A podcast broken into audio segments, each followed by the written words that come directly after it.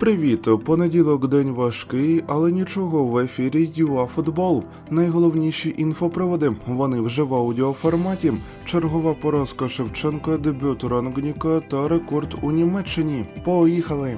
Зоря приймала інгулець і обіграла опонента завдяки одному голу на екваторі другого тайму. А завдяки трьом очкам зоря повернулася до топ-3. Проте сьогодні ще Дніпро 1 грає. Це треба також розуміти. Олександрія не помітила мина і 3-0 та обійшла Десну, яка оформила паритет із Маріуполем 3-3. Тим часом Дженуа зганьбилася у матчі проти Юве 2-0 на користь Б'янконері. Однак гра команди Шевченка дуже і дуже невиразна. Жодного удару по воротах, подумати тільки, а в Юве майже 30. Вау, перший гол взагалі залетів сухим листом, тобто Дженуа на 18-й позиції, а Юве на 5-й.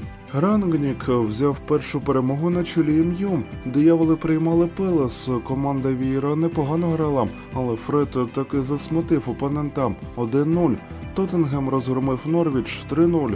Конте виграв третій матч в АПЛ поспіль. Ну і також третю перемогу добув Джерард. Вілла оформила камбек проти Лестера 2-1.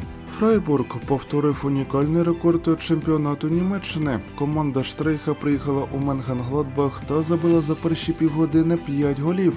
Таке до Фрайбурга робила тільки Борусія з Менхенгладбаха майже півстоліття тому. Підсумковий рахунок 0-6. РБ претендент взагалі-то на золото, опинився у нижній частині таблиці і звільнив Марша після третьої поразки поспіль.